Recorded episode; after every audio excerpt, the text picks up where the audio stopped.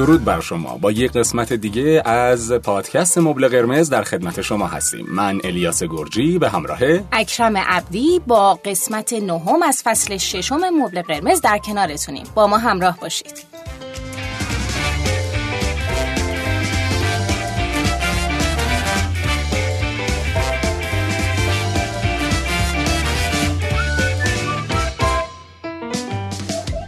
در این قسمت می‌خوایم در رابطه با خانواده هایی صحبت کنیم که یک عضو کمتوان ذهنی دارن اکرم جان.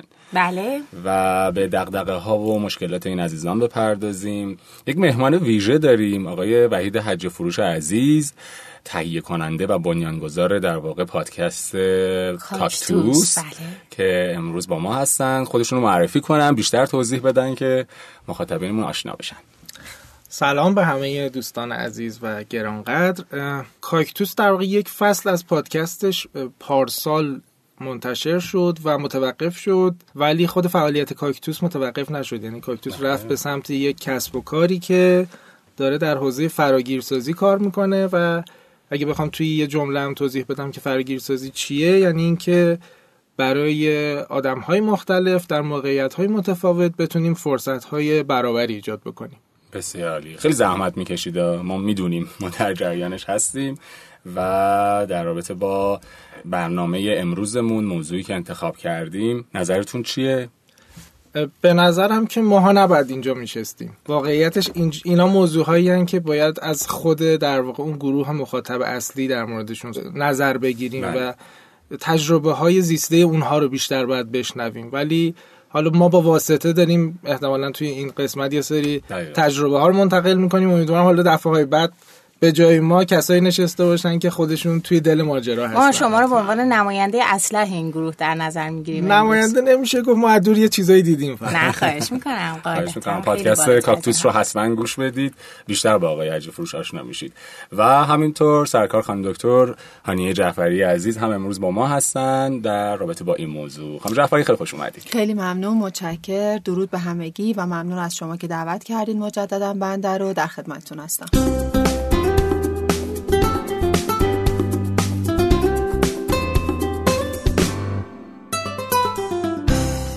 بذارین اول برای اینکه روی یه صفحه باشیم هممون روی خط باشیم هممون یه تعریفی بکنیم از اینکه اصلا معلولیت چیه. بله. تعریفی که سازمان بهداشت جهانی از معلولیت ارائه کرده اینه که پدیده یا آرزه ای که به صورت طولانی مدت عمل کرده در واقع روتین یک فرد رو تحت تاثیر قرار میده به شکلی که بدون کمک فرد دیگری یا بدون کمک یک وسیله ای نتونه زندگی عادی و روزمره خودش رو انجام بده. درست. این تعریف کلیه در واقع این تعریف کلیه. حالا هم از حرکتی جسمی و ذهنی. درسته. اما چون امروز لازم هستش که در واقع بیشتر راجع به کمتوانی ذهنی صحبت بکنی بعد نیست یه تعریفی هم راجع به کمتوانی ذهنی یا intellectual disability بدیم.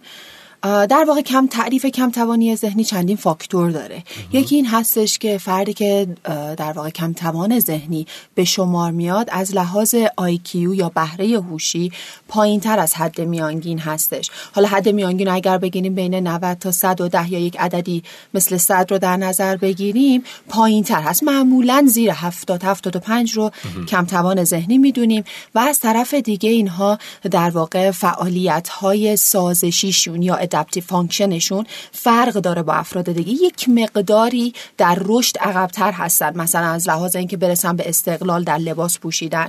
یا یک وعده غذایی برای خودشون درست بکنن.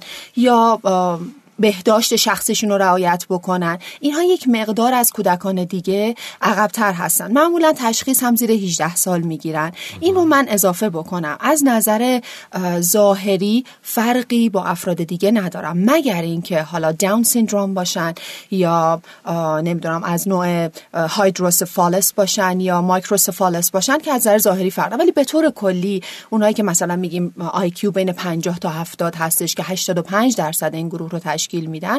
از نظر ظاهری فرقی با افراد دیگه ندارن. خب چه تفاوتی دارن این خانواده ها در نوع برخورد با حالا خانواده هایی که اعضای در واقع با معلولیت جسمی حرکتی حالا یا ناشنوا یا نابینا دارن با کسانی که خانواده هایی که فرزندانی با کمتوانی ذهنی دارند. این خانواده ها چه درگیری هایی ممکنه داشته باشن؟ چه تفاوت هایی دارن با هم دیگه؟ ببین تفاوت اصلی به نظرم اینه که یه طیفی از معلولیت های ذهنی جز معلولیت های پنهان در واقع به حساب میان. یعنی شما در نگاه اول متوجه نمیشی که فرد تفاوت داره با بقیه. و معمولا اون چیزی که ما حالا توی خانواده ها می‌بینیم اینه که کلا وارد اجتماع نمیشن به دلیل اینکه خب برخورد جامعه برخورد افراد مختلف با این بچه ها طبیعتا خیلی متفاوته بله. و آزار میده واقعا خانواده ها رو. این باعث میشه که اصلا خانواده ها منزوی به خود خانواده ها کلا منزوی بشن. و حتی جاهایی که مقداری هم پذیرش وجود داره نسبت به این تفاوت ها باز خانواده ها با همون پیش زمینه ذهنی که دارن نمی‌ذارن بچه ها دوباره وارد اون محیط هم بشن. یعنی دو تا فاکتور داره هی ایزوله شدن اینها رو تشدید می‌کنه. یکی عدم آگاهی کلیه که توی جامعه وجود داره. یکی پیشفرزیه که خانواده ها نسبت به اون عدم آگاهی دارن. جامعه چیکار باید بکنه به صورت کلی؟ یعنی شما که حالا در ارتباط بودید از نزدیک یا خانم جعفری شما که کیسای این تیپی داشتید جامعه به صورت کلی باید چیکار بکنه؟ چجوری بپذیره؟ من اینجوری فکر می‌کنم. اول همه اگه قرار بشه تغییری در فرهنگ یک جامعه و باورهای یک جامعه رخ بده باید از کودکی یعنی از اون ریشه ها تغییرات اتفاق بیفته. در بسیاری از کشورهای مدرن ما می‌بینیم که مدارس اینها کودکان اوتیستیک و کم توان ذهنی با کودکان عادی دارن درس می‌خونن. حالا یه سری اتاقهای مرجع یا رفرنس روم دارن که اینها بعد از اینکه حالا یه سری آموزش هایی رو گرفتن برای اون افراد تکرار میشه آموزش. ولی جدا نیستن. خب وقتی کودک از بچگی می‌بینه که هستن افراد دیگه که فقط باهاش متفاوتن فقط تنها چیزی که هستش تفاوته و این تفاوت رو میپذیرن. من اینجوری هستم یه فرد دیگه اینجوری هستش. و این تفاوت پذیرش این تفاوت باش بزرگ میشه و در جامعه اگر که یک حالا فردی رو دید که کم توان ذهنی هست یا جسمی هست اون موقع تحقیر تمسخر یا ترحم نسبت بهش نداره. به نظر می‌رسه اگر که از آموزش و پرورش از مدارس از کودکی شروع بشه خیلی می‌تونه مفیدتر باشه تا اینکه فقط مثلا خانواده ها به کودکانشون توضیح بدن در مورد این. ولی وقتی کودک نبینه به هر حال براش عجیبه. یعنی کمترین اتفاقی که میفته اینه که تعجب می‌کنه از دیدن این افراد. در تایید صحبت شما من یه تجربه کاکتوسی بگم براتون. ما یه رویدادی برگزار کردیم اسمش همین بود از کودکی. آره اونجا در واقع پس خیلی مهمه. این نشون از اهمیت خیلی, خیلی مهمه. فرضی که ما اونجا کردیم این بود که کودکان پیشفرض ندارن. کودکان قضاوتی ندارن. نسبت به تفاوت ها هیچ در واقع سوگیری ندارن. یه بچه ای که این ور میز نشسته اون ور میز یه بچه دیگه ای رو می‌بینه که پتانسیل بازی کردن داره پتانسیل دوست شدن داره پتانسیل خوشگذروندن داره. ما نزدیک 400 تا در واقع بچه رو خیلی متنوع. نابینا توش بود ناشنوا بود سندروم بود اوتیستیک بود کم توان ذهنی بود. همه اینا رو با بقیه بچه های در واقع بدون معلولیت توی concept بازی و سرگرمی کنار هم گذاشتیم. انقدر خوب اینا با هم دیگه مخلوط شدن که اصلا خانواده ها باورشون نمی‌شد. یعنی کامنت هایی که خانواده های همین بچه های دارای معلولیت به ما می‌دادن می‌گفتن ما تا الان نشده بود جای بچه‌مون رو ببریم و کسی بد نگاهش نکنه. چه تجربه قشنگی. و تجربه بی‌نظیری بود. تجربه بی‌نظیری بود. همه کسایی که توی اون رویداد در واقع حضور داشتن من خودم احساس می‌کنم که یه شیفتی تو ذهنشون اصلا ایجاد شد. که اگه ما از این نقطه شروع بکنیم و همه رو کنار همدیگه قرار بدیم واقعا دیگه لازم نیست ما مثلا ده سال بعد 20 سال بعد بیایم کمپین درست کنیم بریم جلو مجلس مثلا صف بکشیم که آقا بر ما قانون تصویب کن. چرا؟ چون اون نماینده مجلسه از کودکی دیده که آقا یه سری آدم هستن که با ما تفاوت دارن و اونها هم این حقا رو دارن. حق دارن که به این فرصت های برابر دسترسی داشته باشن. و وقتی از کودکیش اینو دیده دیگه تو بزرگسالی لازم نیست انرژی زیادی بذاریم طرف توجیهش بکنیم. طرف اتوماتیک توجیه هست. ما خیلی همینطوری رفتیم تو سمت فض... در واقع جامعه و یه اشاره کردیم به مناسب سازی فضای آموزشی. چقدر جای این موضوع در ایران خالیه؟ اصلا فکر می‌کنم کلا خالیه. درست با توجه به اینکه البته من یه جایی هم خونده بودم که اشاره کرده بودن از این مربیان که حالا درسته آیکیوشون پایین این عزیزان ممکنه کمتر از حد نرمال باشه ولی یه وقتایی یه کارهای توانایی هایی دارن که حتی یک انسان شاید حالا با آیکیو بالاتر هم تعجب کنه یا بمونه. درسته. پس این فضا سازی من به نظرم نه من به نظرم این افسانه است. مثل یه سری افسانه. هایی وجود داره. مثلا میگن آقا افراد نابینا می‌تونن رنگ و تشخیص بدن. نه آقا اینجوری نیست. افراد نابینا نمی‌تونن رنگ و تشخیص بدن. اینم از اون افسانه هاست تو تله این افسانه ها نیفتیم. ولی یه ویژگی های خاصی دارن حتی توانایی نه توانایی هایی دارن. خب. ممکن هستش که حتی برتر از آدم. نه قرار نیست خاص باشه. همین که بپذیم ببینید اونم یه تله دیگه است. یعنی اینکه بگیم طرف یک توانایی خاصی داره نه الزاما حتما ما رو به این سمت می‌بره. آره ما رو به این سمت می‌بره که بگردیم دنبال توانایی خاص توی آدم ها من این تجربه از آلمان براتون بگم. کارگاه هایی هست که اومدن در واقع بخشی از مثلا شما فرض کنید توی خط تولید بنز یه تیکش هست که باید یه سری پیچ و مهره رو بریزن توی پلاستیکی توی مثلا زیپ کیپی ببندن و مثلا بذارن توی اون پکیج ماشین بزرگ. اینا اومدن این تیکه از در واقع کار رو بردن توی کارگاه دیگه. خب؟ گفتن حالا بیایم از افرادی که متفاوتن توانایی های متفاوتی دارن استفاده کنیم که این تیکه کاره رو انجام بدن. بعد اومدن هر تیکه از انجام دادن این کار رو برای اون آدم به خصوص مناسب سازی کردن. مثالش چیه؟ اگه یه نفر رو ویلچره میز کوتاه برش گذاشتن. مثالش چیه؟ اگه یه نفر کم توان ذهنیه قرار پیچا رو مرتب کنه بندازه اون تو یه دونه الگو توی چوب براش بریدن اون فقط تسکی که بهش دادن اینه. شما این خونه خالی ها رو پر می‌کنی اصلا بهش نمیگن که آقا تو پیچ نمره 12 پیچ نمره 14 اینا رو جدا کن. یه الگوی چوبیه پر می‌کنی وقتی این پر شد خالی می‌کنی تو این پلاستیکه. اتفاقی که افتاده اینه. اون صبح که از خواب پا میشه میگه دارم میرم سر کار. تو مسیرش که داره میره حداقل 20 نفر آدم می‌بینه. چشم آدما عادت می‌کنه. به دیدن آدم های متفاوت چشم آدم عادت می‌کنه. اون کمپانیه به واسطه در واقع قانونی که وجود داره خب یه بخش عمده از مالیاتش کم میشه. یعنی اگر افراد در واقع داره مالیات رو استخدام بکنن قانونش اینجوریه. اگر افراد داره مالیات استخدام کنن مثلا مالیاتشون 10 درصده اگه استخدام نکنن 25 درصده. خیلی تفاوت بزرگیه. دولت میگه آقا این 15 درصد رو یا خودت اینا رو به کار بگیر یا نه بده به من که به اونا سرویس بدم. یعنی یه حمایت قانونی وجود داره یه حمایت از نوع آگاهانه وجود داره. و هیچ کدومشون هم مدل خیریه نیستن. این این خیلی مهمه. ما با مدل خیریه نمی‌تونیم مسئله ها رو حل بکنیم. مدل خیریه یعنی وجود داشتن مسئله. تا وقتی این مسئله وجود داره اون خیریه وجود داره دست مردم داره پول می‌گیره. اینا مدلشون مدل کارآفرینی اجتماعیه.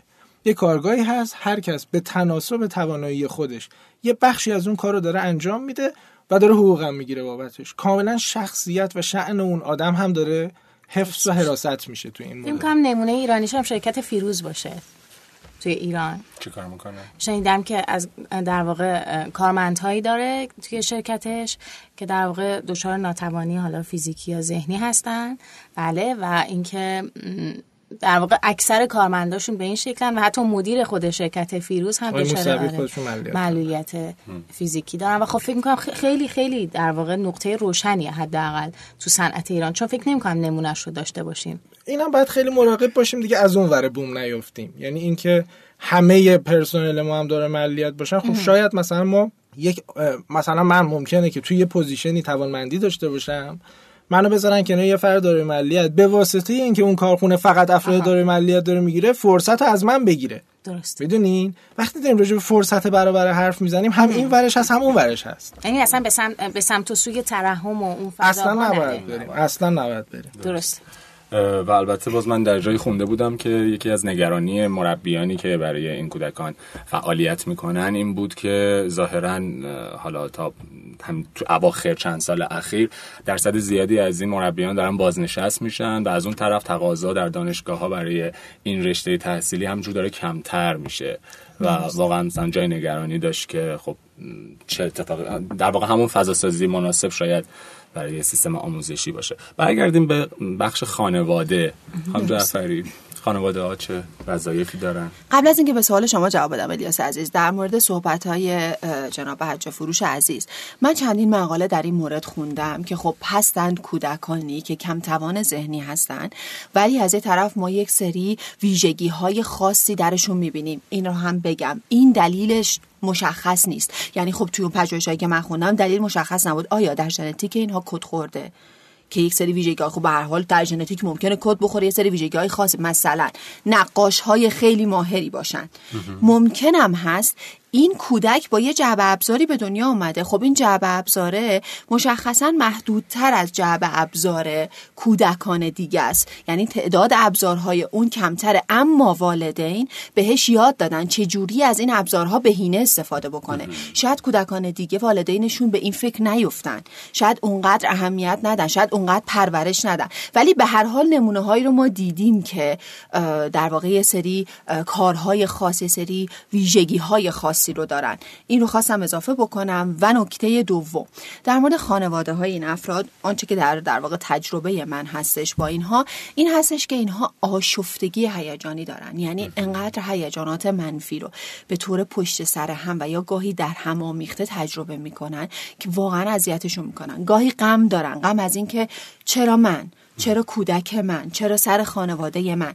ترس دارن ترس از ترد شدن پذیرفته نشدن در جامعه. خشم دارن. خشمی که معلوم نیستش اصلا ابژه اون خشم.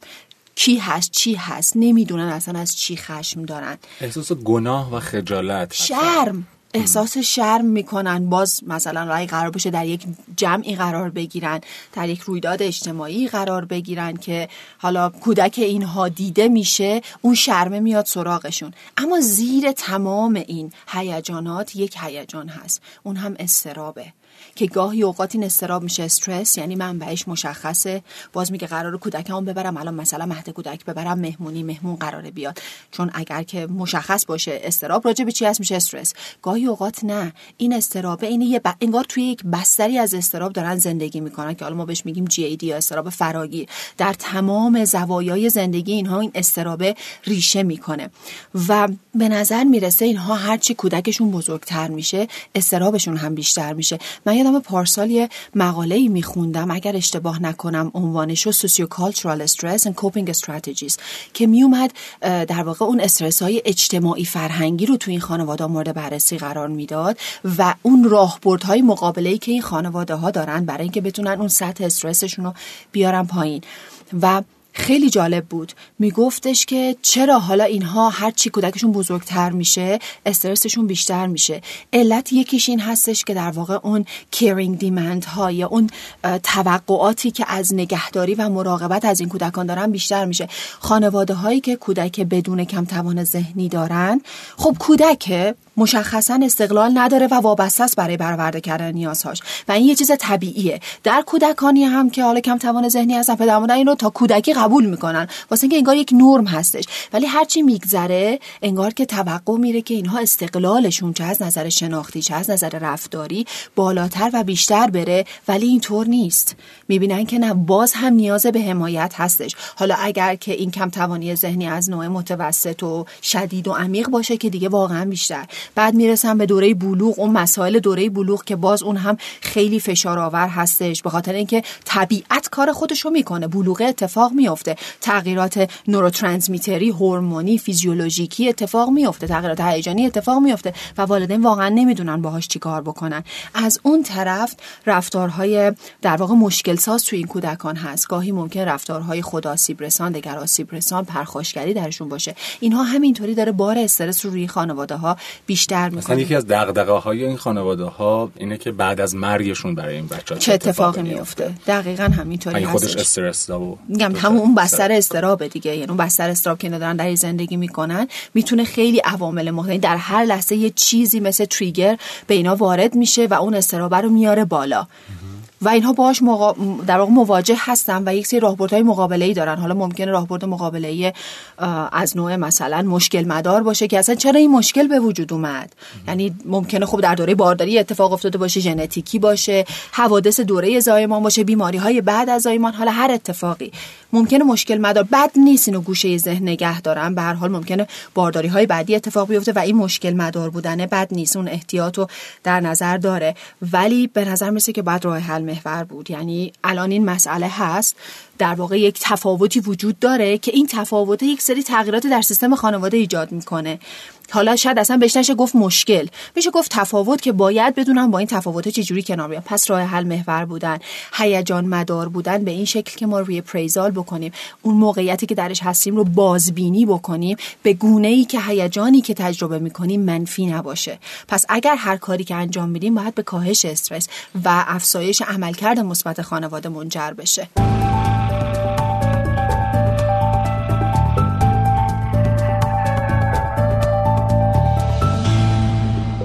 جایگاه امروز این افراد چیه آقای حجی فروش؟ حالا در دنیا و به خصوص در ایران. چجوری می‌بینید شما که از نزدیک باشون در ارتباطید؟ مسئله این نیست که جایگاه اینو چیه. مسئله اینه که چه جایگاهی رو برای خودشون متصورن. جنبش های مدنی که در حوزه افرادداری ملیت و حقوق افرادداری ملیت شکل گرفت تقریبا بعد از جنگ جهانی دوم شروع شد. از کی شروع شد؟ از وقتی که سربازهایی که برای جنگ جهانی دوم توی آمریکا رفته بودن کشورهای دیگه جنگیده بودن با انواع معلولیت ها برگشتن کشورشون. و دیالوگشون این بود می‌گفتن آقا ما آدمهایی هستیم که جونمون رو برای وطنمون گذاشتیم و حالا به ما سرویس بدین. یعنی یکی از فواید جنگ جهانی دوم بود که حقوق افراد ملیت احیا شد توش. و واقعا خیلی آدم های خیلی خیلی زیادی جنگیدن و تلاش کردن برای اینکه پله به پله بتونن حقوقشون رو بگیرن. اینکه الان چه جایگاهی دارن به نظرم هیچیه. یعنی مطلقا در ایران جایگاه هیچیه. بدون اقراق میگم. توی یه جنگ نابرابر هم هستیم. ببین شما مثلا یه پادکستی داری تولید می‌کنی که چند نفر میشنونش؟ ده هزار نفر. ده هزار نفر میشنون. یه سریال تلویزیونی رو چند نفر می‌بینن؟ چند میلیون چند میلیون نفر. شما داری در مورد این صحبت می‌کنی که معلولیت تفاوته. بعد یه سریال تلویزیونی میاد در مورد این صحبت می‌کنه که طرف یه کار بدی کرده یه جایی صحنه بعد نشونش میده نشسته رو ویلچر. خب این یه نبرد نابرابره دیگه. این هیچ وقت صدای ما به اون نقطه نمی‌رسه که بتونیم جامعه رو نسبت به این آگاه بکنیم که آقا این فقط یه تفاوته. شما اگه به یه فرد دارای معلولیت دست بزنی معلولیت نمی‌گیری.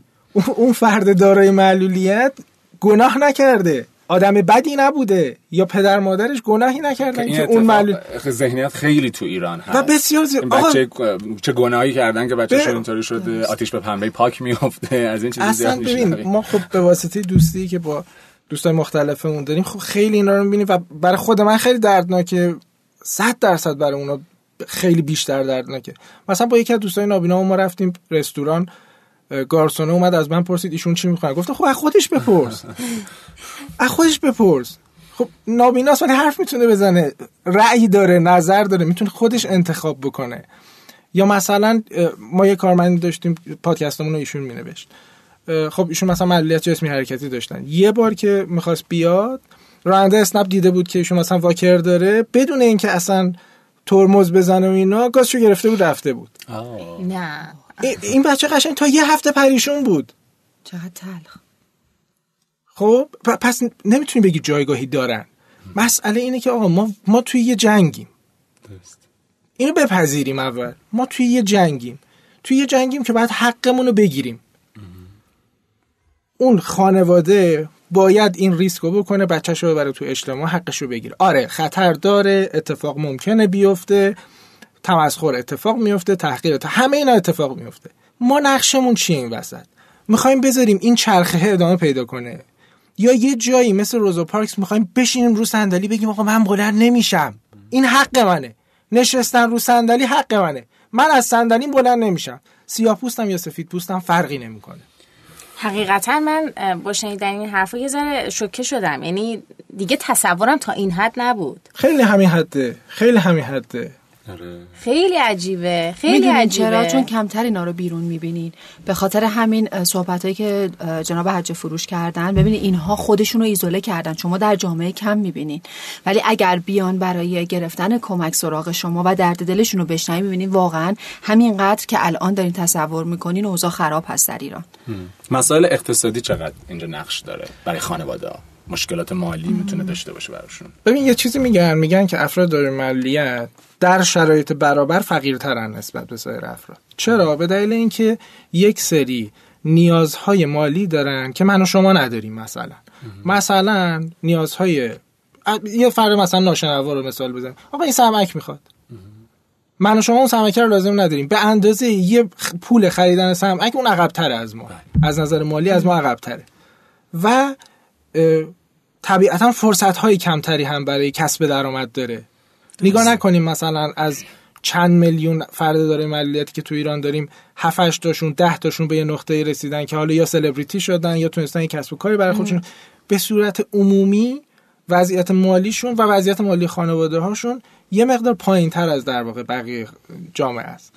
اینجاست که بحث در واقع حمایت های دولتی پیش میاد. باز ببین میگیم حمایت های دولتی نمیگیم حمایت خیریه ای مدل حمایت خیریه اینه که خانواده رو در واقع وابسته می‌کنه. یعنی باز اینم صدا و سیما اصلا واقعا من به نظرم دیوانه خانه است قشنگ.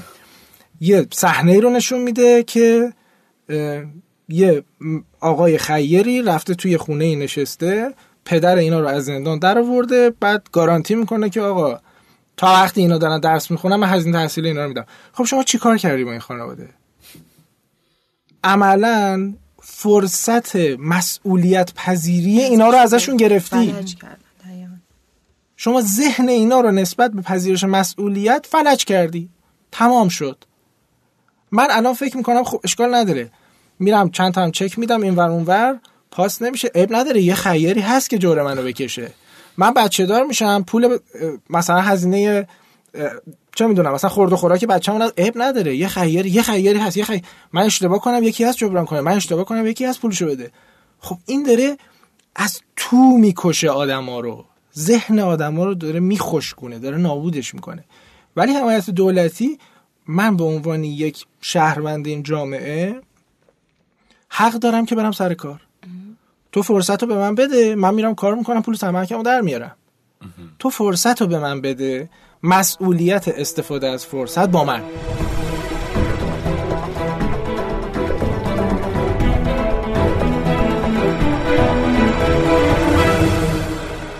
خب با توجه به صحبت که گفته شد به این نتیجه می‌رسیم که خانواده ها به شدت با یه سری مشکلات دست و پنجه نرم کنن یه سری چالش ها دارن و در موردش صحبت شد. اما اینکه چه کنن؟ در واقع چه راهکارهایی شما پیشنهاد میدین واسه این مسائل؟ من فکر می‌کنم که باید با مدل بازی بینهایت ببینیم مسئله رو. یعنی, یعنی چی؟ چطور؟ کاری که خانواده ها باید بکنن و هممون.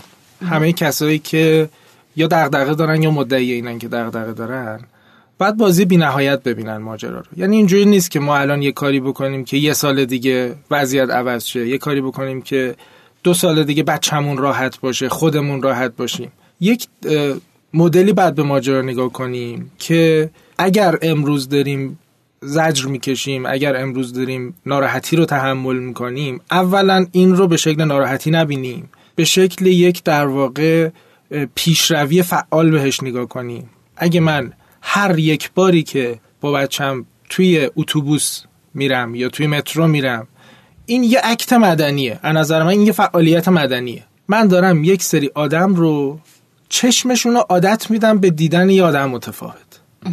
حالا هزینه این ممکنه این باشه که توی این مسیری که میرم و میام چهار نفر بهم بگن بچه رو اصلا چرا خونه آوردی بیرون؟ این بچه رو با این حالش چرا اصلا میاری بیرون؟ این هزینهشه. این تحقیر نیست این توهین نیست این هزینه آگاه سازیه که ماها باید بدیم. خیلی جالبه. بهروز مروتی نگهبان کمپین معلولین از اون آدماییه که واقعا یه نگرش عجیب غریب درستی داره نسبت به ماجرا. اگه کسی به افراد داره ملیت توهین می‌کنه این ناراحت نمیشه. میگه خب این مسئولیت من بوده که اونو متوجه کنم که باید با من درست حرف بزنه. چه نگاه خب اگه اینجوری بازی رو ببینیم اگه بازی بینهایت ببینیم و منتظر این نباشیم که الان یه کاری بکنیم دو روز دیگه نتیجهش رو ببینیم. الان یه کاری بکنیم یه جرقه می‌خوره تو ذهن یه نفر میره تا مثلا سه سال بعد. یه جرقه می‌خوره تو ذهن یه نفر میره تا پنج سال بعد. یه جرقه می‌خوره میره تا ده سال بعد. مجموع اینها روی همدیگه یک اثری رو ایجاد می‌کنه که این اثر اثر پایدار و ماندگاری میشه. چون تعدادش یواش یواش زیاد میشه ببینید مثل گوله برفی میمونه. یعنی اول یه نفر بیرون اومدنش خیلی مشکله. این بعد بشکنه اون سطح رو. نفر دوم هم مشکل نفر سوم یه ذره مشکلش کمتر چهارمی کمتر کمتر کمتر. یه جایی می‌رسیم که اصلا نمی‌فهمیم کی عادی شده ولی عادی شده. با این مدل به نظرم ماجرا رو نگاه کنیم هممون باید اینجوری نگاه کنیم. یعنی اگه منی که ادعای این موضوع رو دارم تو خیابونی آدم نابینا رو می‌بینم عادی باش برخورد کنم. یعنی منم نرم پیش قدم شم برای که یه آدم نابینا دیدم خب دیدم دیگه. مثل بقیه آدم. دیدم. تموم شد. می‌بینی این اونور بوم افتادنم باز خودش خطره. یه آدمی که رو ویلچره خب تا وقتی ازت کمک نخواسته تو نباید بری کمک کنی. وقتی میری این کار رو می‌کنی یه حسی به اون آدم میدی که ممکنه همون حسه باعث بشه دیگه نیاد بیرون. یا یه سیگنالی داری به بقیه میدی میگی که نگاه کنین هر کی رو ویلچره شما با دو با دو باید برین کمکش کنی. آدم ها رو نباید توی موقعیت متفاوت قرار بدیم. خیلی عادی باید با این موضوع یه نهزتی هست بهش میگن normalization movement. جنبش عادی سازی آقا اصلا عادی کنیم اینو. و تو طولانی مدت این اتفاق میفته. انتظار نداشته باشیم یه سال دو سال پنج سال جواب بده. قطعا جواب میده ولی تو طولانی مدت جواب میده. به شرط اینکه استارتش بخوره. از همین الان. خورده یه جورایی و واقعا به نظرم ببین یه صحنه ای هست. من اون صحنه رو واقعا عاشقانه هر بار که یه ذره خیلی بهم فشار میاد. اون صحنه رو میرم عاشقانه نگاه می‌کنم. مارتین لوتر کینگ داره سخنرانی می‌کنه. تو صفحه اول سه نفر سیاه پوستن چهار نفر سفید پوستن. ببین ماجرا چیه؟ ما همه فکر می‌کنیم که مارتین لوتر کینگ رهبر جنبش آزادی سیاهپوستان بوده برابری حقوق سیاهپوستان بوده. ولی اینجوری نبوده. لوتر کینگ داشته در مورد حق صحبت می‌کرده و مشتری حرف اون سفید پوستان بودن. همه بودن. وقتی یه فرد داره ملیتی برای حقش داره میجنگه من و شما هم باید کنارش برای اون حق بجنگیم. درست. اگه یک سازوکاری وجود داره که اون حق از اون آدم می‌گیره فردا یه حقی از من و شما می‌گیره. کما اینکه همین الان هم داره می‌گیره. همین کارو می‌کنه. درست پس اگه اون به حقش برسه راه برای اینکه ما حقمون رو بگیریم بازتره. راه برای اینکه همه به حقشون برسن بازتره. درسته. اینطور که من از صحبت های شما متوجه شدم اگه بخوام خلاصش بکنم این هستش که در واقع خانواده ها منتظر این نباشن که یک چیزی در فرهنگ به صورت کلی حالا صدا و سیما باشه یا آموزش ها باشه یه چیزی فرهنگ سازی بشه و این قضیه عادی سازی بشه. خانواده بیان از خودشون شروع بکنن. اگر ترسی وجود داره ما در روانشناسی میگیم یکی از بهترین راهکارهای ترس اکسپوژر هستش. یعنی ما خودمون رو در معرض اون ترس قرار بدیم. همینطور که شما گفتین اگر خانواده خانواده میترسه از اینکه کودکش از نظر اجتماعی پذیرفته نشه. اتفاقا باید با این ترس مواجه بشه. اتفاقا باید بره توی جامعه. چون این بعد از مدتی اون خانواده هم می‌فهمه که آدم ها متفاوتن. یعنی یکی ممکنه خیلی عادی نگاه بکنه به کودکش یکی ممکنه بپذیره یکی ممکنه مسخره بکنه یکی ممکنه سرزنش بکنه که چرا اصلا آوردیش بیرون. و اون خانواده هم اتفاقا های اجتماعی رو میپذیره بعد از گذشته زمان. پس این مسیر اگر که قرار باشه اتفاق بیفته به قول جناب حج فروش این بعد از سالها خیلی به جایهای بهتر جایگاه های بهتری می‌رسه. ممکنه طول بکشه ولی اثر بخش هستش. حالا علاوه بر اینکه خانواده ها می‌تونن یه همچین فعالیت های انجام بدن در واقع از اون پوسته و اون لاک ترس خودشون بیرون بیان خب میشه خیلی مداخلات روانشناختی هم براشون کرد. یکی از مداخلاتی که هست من در موردش مطالعه کردم خوب جواب میده Emerging Intervention Process Model هستش. یه مدلی هستش که میاد این خانواده ها رو مورد بررسی قرار میده. از همه نظر. از لحاظ کودکشون که کم توانی ذهنی تا چه حد هست توانایی فراگیری تا چه حد هستش چقدر می‌تونه مستقل بشه بعد problematic behaviors یا رفتارهای مشکل سازش در چه حد هستش. از یه طرف دیگه میاد سیستم خانواده رو در نظر می‌گیره. تعاملات بین فردیشون در واقع الگوهای ارتباطیشون چی هستش اون تریگر هایی که استرس ایجاد می‌کنه چی هستش. میاد همه اینا رو در نظر می‌گیره بعد چی رو هدف می‌گیره؟ میاد می‌بینه توی این تعاملات هر چقدر هم که اوضاع خراب باشه به هر حال یه درصدی تعاملاتی وجود داره که اوتکامش مثبته. یعنی استرس رو از سطح خانواده کاهش میده.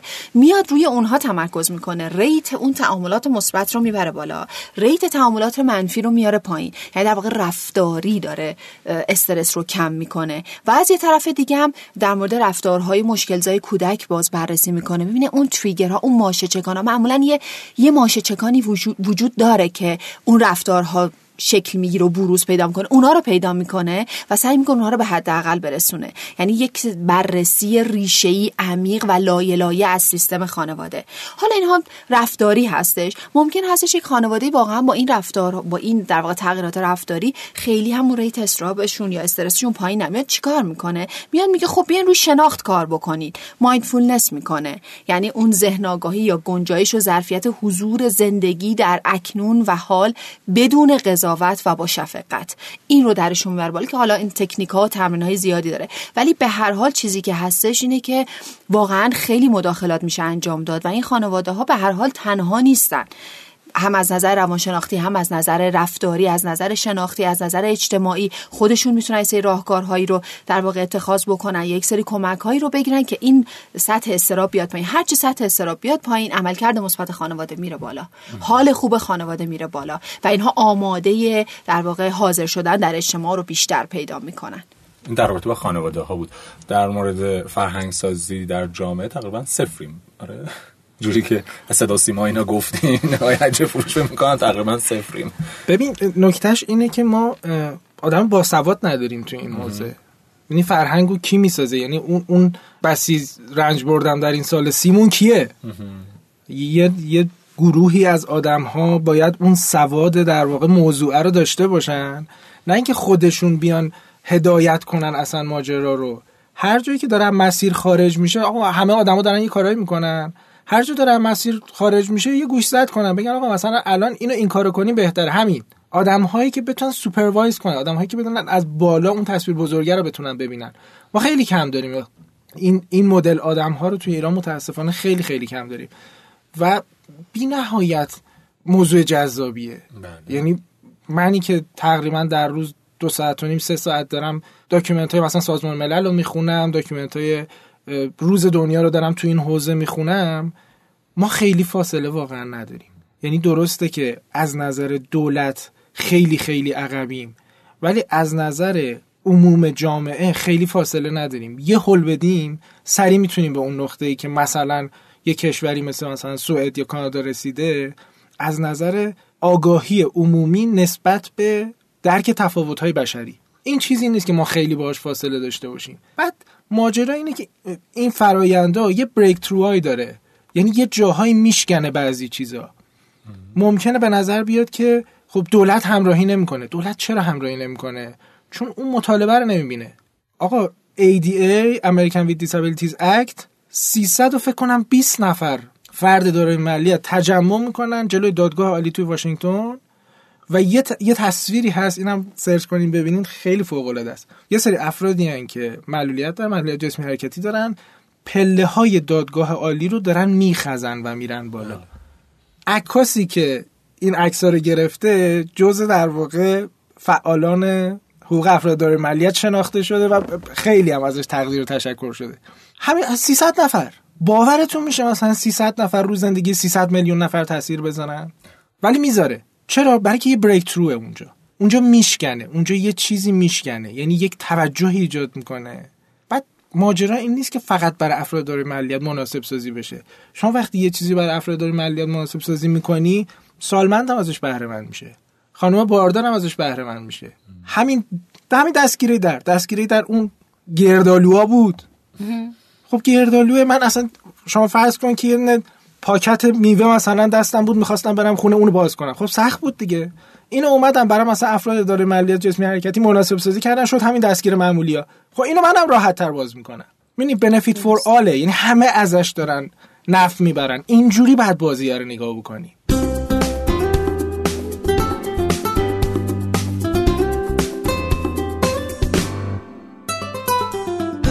ما کامنت هایی داشتیم در رابطه با مسائل جنسی و بلوغ عزیزانی که حالا کم توان ذهنی هستن. فقط اگر امکانش هست خیلی سریع به این موضوع هم بپردازیم که این اپیزود رو جمع کنیم. بفهمید خب ببین الان داری راجع به یه چیزی صحبت می‌کنی که برای کل جامعه اصلا خودش یه سردردیه. بعد اومدی اینو میاری که برای آره اختصاصیش هم فکر کن برای آدمایی که اصلا از حقوق خیلی بدیهی هم بر برخوردار نیستن. حالا یه موضوعی که توی جامعه ما اصلا کلا تابوه. آره. یه عالمه در واقع روش مسائل مختلف داریم. ولی بسیار با اهمیته. خیلی با اهمیته. به دلیل اینکه یه بالانس در واقع طبیعی انسان دیگه. یعنی تو نمی‌تونی مثلا اینو از چرخه یا حیات یک انسانی حذفش بکنی که. و نکته اینه که یا کلا نادیده گرفته میشه. یعنی مثلا خانواده یه جوری رفتار می‌کنن که اصلا انگار این نیازه وجود نداره. و خب طبیعتا این انرژی وقتی تخلیه نمیشه برمیگرده به اشکال دیگه پرخاشگری نمی‌دونم انواع اقسام در واقع روش های دیگه خودشو بروز میده. یا اینکه از روش های غیر طبیعی مثلا مثلا با قرص دادن و نمی‌دونم دارو و فلان و اینجور چیزا می‌خوان مثلا اینو فقط سرکوبش, فقط سرکوبش بکنن. مدل هایی که ما مثلا توی کشورهای دیگه داریم می‌بینیم انقدر توی این موضوع هم حتی خیلی دقیق روش کار کردن سکس توی های مخصوص برای افراد ملیت ساختن. سکس ورکر های مخصوص داریم. ببین اصلا خیلی جالبه. یه سری افرادی هستن که مثلا آسیب نخواهی طرف و اون در واقع توانایی برقراری ارتباط رو نداره. ولی نیاز آت بدنش اون نیاز عاطفی رو داره. طرف میاد ماساژش میده. ولی ماساژی که میده ماساژش مثلا اون حس در واقع جنسی هم توش داره. خیلی این یعنی یه پدیده عجیب غریبیه که من خودم اصلا هیچ واقعا اشرافی بهش ندارم. فقط دارم میگم یه چیزایی شنیدیم از این ور اون بر توی یه قسمت خود کاکتوس هم که در موردش صحبت کردیم باز ما صحبت نکردیم. یعنی خود افرادی که در واقع این ماجرا رو داشتن از اونها مصاحبه گرفته بودیم اونا نظرهای خودشون رو در این مورد داده بودن. بعد نیست. حالا اگه دوست داشتیم به اونم یه سری بزنیم. ولی در کل موضوع خیلی عجیب غریبیه از نظر من. و تو ایران اصلا تو ایران محجور شده سرکوب شده. هیچی. دقیقا. از لحاظ اجتماعی که بسیار درست گفتن جناب حج فروش داستان اینه که در واقع اصلا این نیاز در این افراد انگار به رسمیت شناخته نشده. و در کشورهای دیگه خیلی به این قضیه اهمیت میدن. من یه جایی می‌خونم یه تئوری بود به اسم Politics of Needs Ethical Theory اگر اشتباه نکنم که داشت می‌گفت ببین این هم نیازه و هم حقه. یعنی هر دو همزمان وجود داره. اگر حق همه افراد هست اینها هم جزی از جامعه هستن. پس حق این افراد هم هستش و اتفاقا باید دولت ها برای این قضیه قدم بردارن. در سطح خانواده ها که متاسفانه آموزش بسیار محدوده اطلاعات بسیار محدوده. ولی اگر خانواده ها بدونن که اتفاقا ممکن هستش که این دسته افراد مورد سوء استفاده جنسی قرار بگیرن بیشتره. من جایی خونده بودم البته میگم مقاله شاید مال 2010 بود حالا احتمالا آمار الان تغییر کرده. ولی می‌گفت ده برابر این افراد بیشتر مورد سوء استفاده جنسی قرار می‌گیرن و کسایی که در واقع اتکر هستن و این عمل زشت رو انجام دادن سه درصد فقط به زندان میرن. و این خیلی فاجعه است به نظر من. پس اینجا لزوم اون آگاهی دادنه اطلاعات صحیح متناسب با سن عقلی. یعنی ما یه سن تقویمی داریم یه سن عقلی. متناسب با سن عقلیشون باید باشه و تکرار شونده. یعنی این سه ویژگی رو اطلاعاتی که به این در واقع افراد میدن باید داشته باشه. و اینکه حتما بگیم گود تاچ چی هست بد تاچ چی هست اینا باید تفاوت رو بدونن عضو خصوصی رو باید بدونن.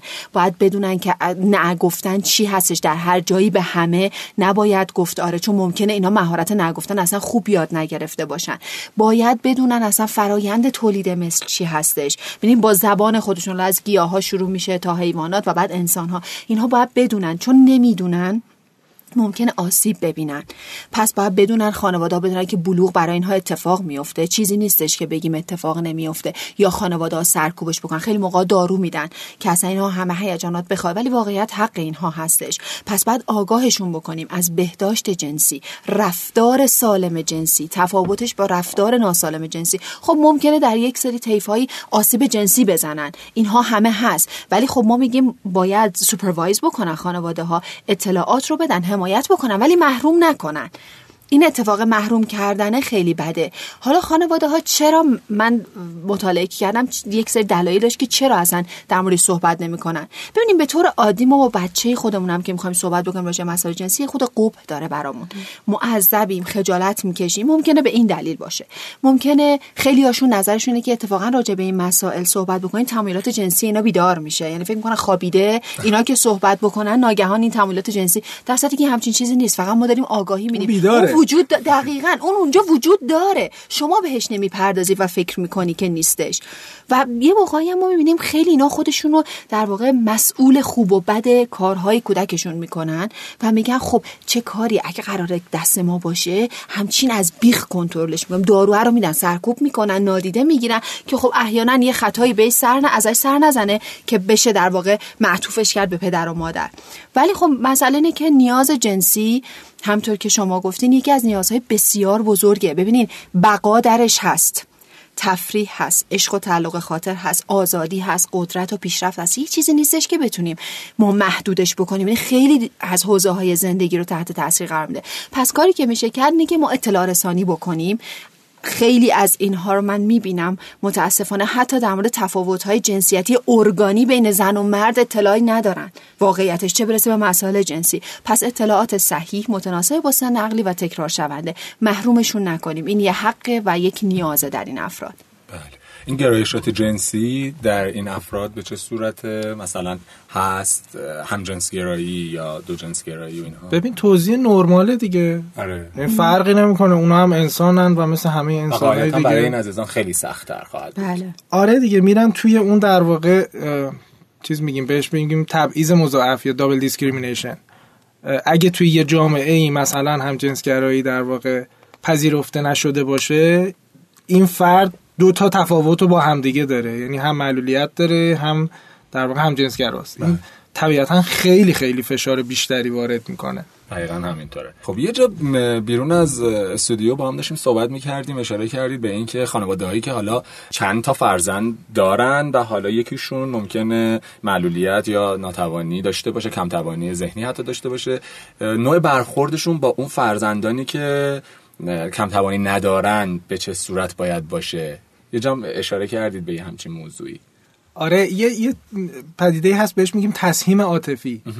یعنی مثلا اگه شما سه تا بچه دارین یه جوری عاطفه ای که دارین به این سه تا بچه میدین رو باید تس- تقسیمش بکنین که هیچ کدوم احساس کمبود نکنن. همشون آره بشه. احساس اون برابری رو بکنن. این یه اتفاقی که میفته اینه که انقدر به اون بچه که متفاوته توجه بیش از اندازه حتی ممکنه بکنن که بقیه بچه ها توی اون تسهیم عاطفی سهم ناعادلانه ای بهشون برسه آره بله. و یه جورایی در واقع به اونها هم داره انگار یه تبعیضی انگار اعمال میشه و اتفاقا به نظر می‌رسه که اون کودکی هم که کم توان ذهنی داره خودش رو ناتوانتر می‌بینه. یعنی انقدر توجه می‌گیره که حوزه های استقلالش همطور کاهش پیدا می‌کنه و خودش رو اصلا وابسته تر می‌بینه. یعنی در واقع لزومی نداره اگر که ما یه کودک کم توان ذهنی داریم و کودکی که آیکیو نرمال داره بخوایم تفاوتی از لحاظ عاطفی بینشون در واقع بگذاریم. فرقی نمی‌کنه. اتفاقا ما باید سعی بکنیم که اون استقلال کودکی کم توان ذهنی هست رو هم بیشتر بکنیم. خب خیلی ممنون از مخاطبین عزیزمون شنوندگان گرامی که تا این لحظه از این قسمت با ما همراه بودن و تشکر ویژه دارم از دو مهمان عزیزمون آقای وحید حج فروش و خانم هانی جعفری عزیز که امروز منت سر ما گذاشتن و در این قسمت از پادکست مبل قرمز حضور به عمل رسوندن و برای من خیلی جالب بود خیلی جذاب بود این قسمت. امیدوارم برای شما هم همینطور باشه. خیلی برنامه جامع برنامه کاملی بود به نظرم تا جایی که می‌شد به همه موضوعات پرداخته شد. خیلی خیلی از مهمونان متشکریم.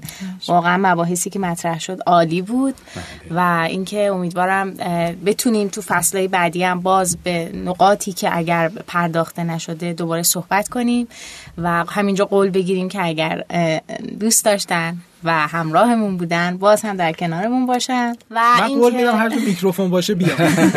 من واقعا خواستم این رو هم اشاره کنم که آقای حج فروش اگر راه ارتباطی هست بفرمایید پادکستتون رو چطور می‌تونن دنبال کنن. توی همه podcaster ها توی شنوتو که شنوتو.com/کاکتوس در واقع کانال اصلی مونه و توی همه podcaster ها هم با اسم کاکتوس در واقع سرچ بکنن می‌تونن پادکست کاکتوس پیدا کنن بسیار عالی. ممنون از شما. با ما در ارتباط باشید برامون کامنت بگذارید لایکمون کنید و از طریق تمام پلتفرم ها و اپلیکیشن های پادکست خوان می‌تونید ما رو بشنوید. با قسمت آخر مبل قرمز در هفته آینده با ما همراه باشید. خیلی دوستتون داریم. خدا نگهدار.